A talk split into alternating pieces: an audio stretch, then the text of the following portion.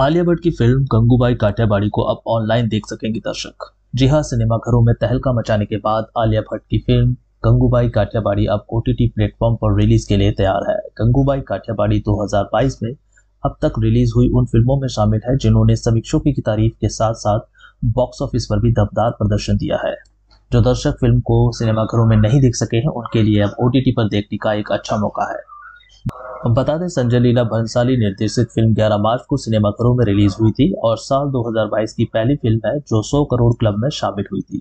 इस फ़िल्म में गंगूबाई टाटिल के रोल के लिए आलिया भट्ट को काफ़ी तारीफें भी मिली थी। अब गंगूबाई काठियावाड़ी नेटफ्लिक्स पर 26 अप्रैल को स्ट्रीम की जा रही है। प्लेटफॉर्म ने इसकी जानकारी बुधवार को सूचना देते हुए अपने सोशल मीडिया शेयर पर शेयर की थी।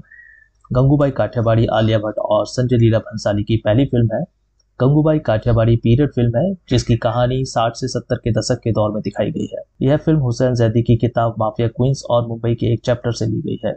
अजय देवगन का किरदार फ़िल्म में उस जमाने के अंडरवर्ल्ड डॉन पर आधारित है, जिन्होंने गंगूबाई का दबदबा कायम करने में मदद की थी। फ़िल्म में शांतनु महेश्वरी और हुमा कुरेसी ने भी अहम किरदार निभाया है। गंगूबाई काठियावाड़ी को रिलीज़ से पहले ही कानूनी अड़चनों का सामना भी करना पड़ा था। फ़िलहाल इस वीडियो में इतना ही। बॉलीवुड की और इन्फॉर्मेशन के लिए हमारी वेबसाइट बॉलीवुड पर लॉग इन करें। धन्यवाद।